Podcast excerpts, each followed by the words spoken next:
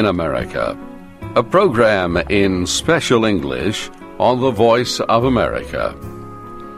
Every week at this time, we tell the story of a person important in the history of the United States. Today, Steve Ember and Frank Oliver complete the story of industrialist Henry Ford.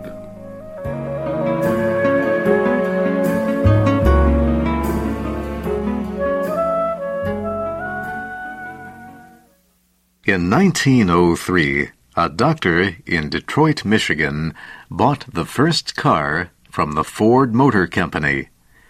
That sale was the beginning of Henry Ford's dream.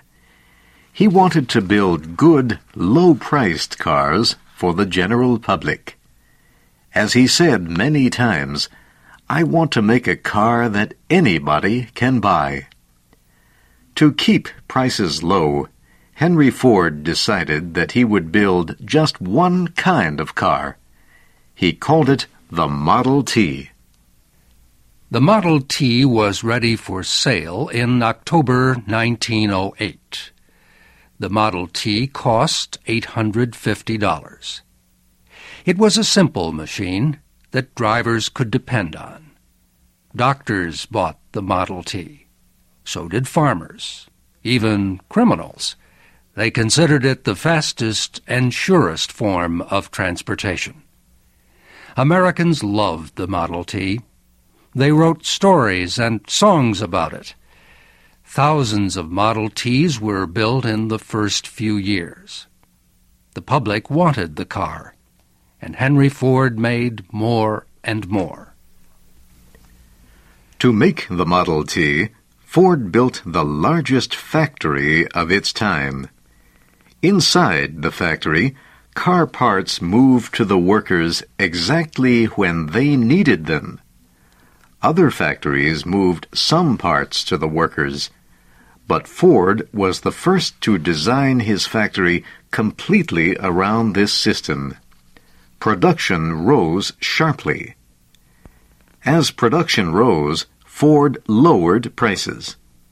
By 1916, the price had dropped to $345. The last step in Ford's production success was to raise his workers' pay. His workers had always earned about $2 for 10 hours of work. That was the same daily rate as at other factories. With wages the same everywhere, factory workers often changed jobs. Henry Ford wanted loyal workers who would remain. He raised wages to $5 a day. That made Henry Ford popular with working men. He became popular with car buyers in 1913 when he gave back $50 to each person who had bought a Ford car. Henry Ford was demonstrating his idea that if workers received good wages, they became better buyers and if manufacturers sold more products, they could lower prices and still earn money. This system worked for Ford because people continued to demand his Model T, and they had the money to buy it.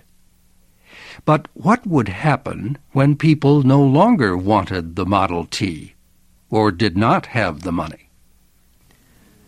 In 1919, Henry was involved in a dispute with the other people who owned stock in the Ford Motor Company. In the end, Henry bought the stock of the other investors. He gained complete control of the company.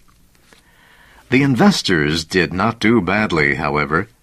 An investment of $10,000 when the company was first established produced a return of $25 million. A few years later, another group of investors offered Ford $1,000 million for the company. But he was not interested in selling. He wanted complete control of the company that had his name. In a sense, Henry Ford was the company. Henry's son Edsel was named president of the company before 1920. No one truly believed that Edsel was running the company. Whatever Edsel said, people believed he was speaking for his father. In 1923, 57% of the cars produced in America were Model T Fords. About half the cars produced in the world were Fords taxicabs in Hong Kong, most of the cars in South America. Never before or since has one car company so controlled world car production. The success of the Ford Motor Company permitted Henry Ford to work on other projects. He became a newspaper publisher. He bought a railway. He built airplanes he helped build a hospital. He even ran for the United States Senate. Some of Henry's projects were almost unbelievable. For example, he tried to end World War I by sailing to Europe with a group of peace supporters. While Henry Ford enjoyed his success, a dangerous situation was developing other companies began to sell what only Ford had been selling good, low priced cars.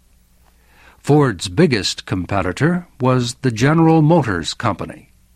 General Motors produced the Chevrolet automobile. Ford's Model T was still a dependable car, but it had not changed in years. People said the Model T engine was too loud. They said it was too slow. The Chevrolet, however, had a different look every year, and you could pay for one over a long period of time.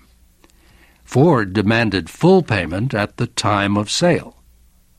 Ford's share of the car market began to fall. Everyone at Ford agreed that the Model T must go. Henry Ford disagreed, and it was his decision that mattered. Finally, in 1926, even Henry admitted that the age of the Model T was over. A new Ford was needed.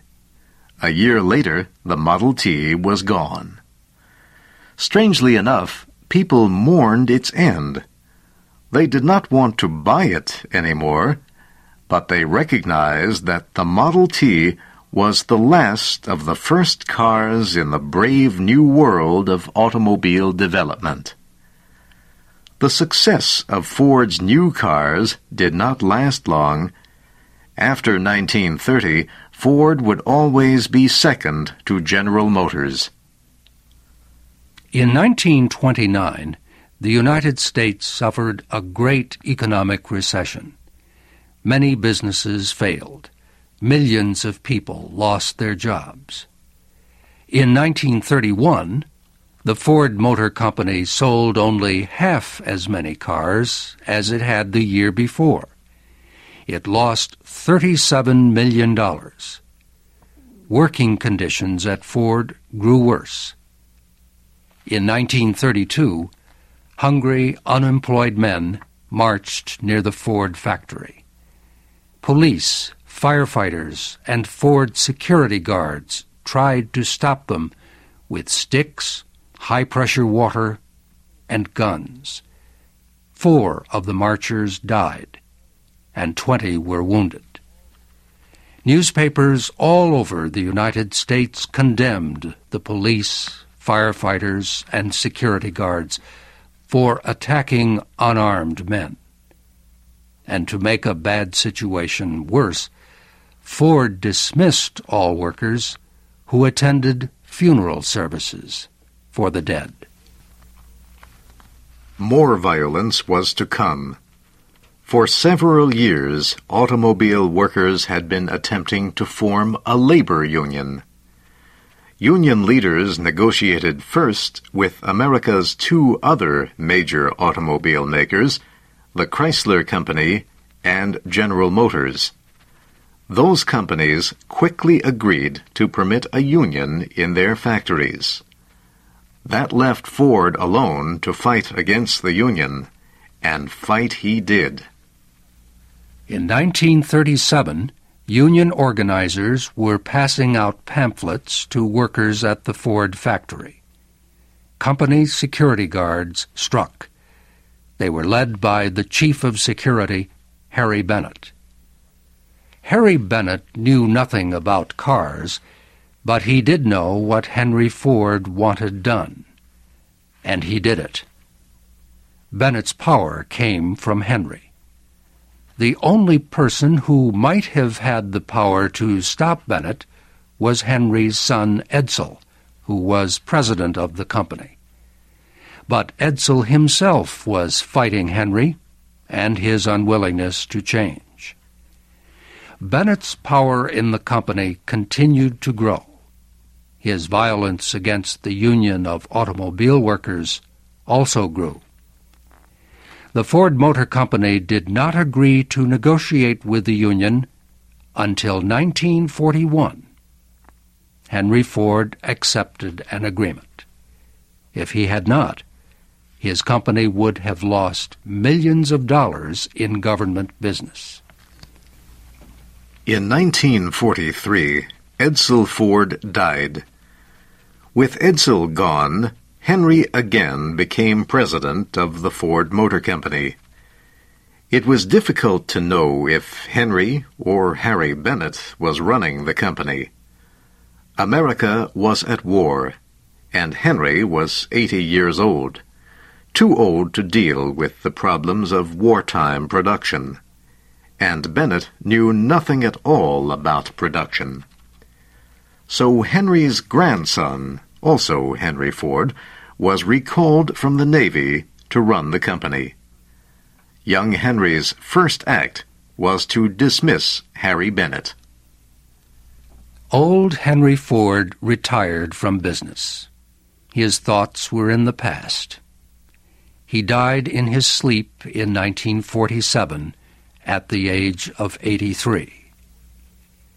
Henry Ford was not the first man whose name was given to an automobile, but his name, more than any other, was linked to that machine, and his dream changed the lives of millions of people. Some still wonder if Henry Ford was a simple man who seemed difficult, or a difficult man who seemed simple. No one, however, questions the fact that he made the automobile industry one of the great industries in the world.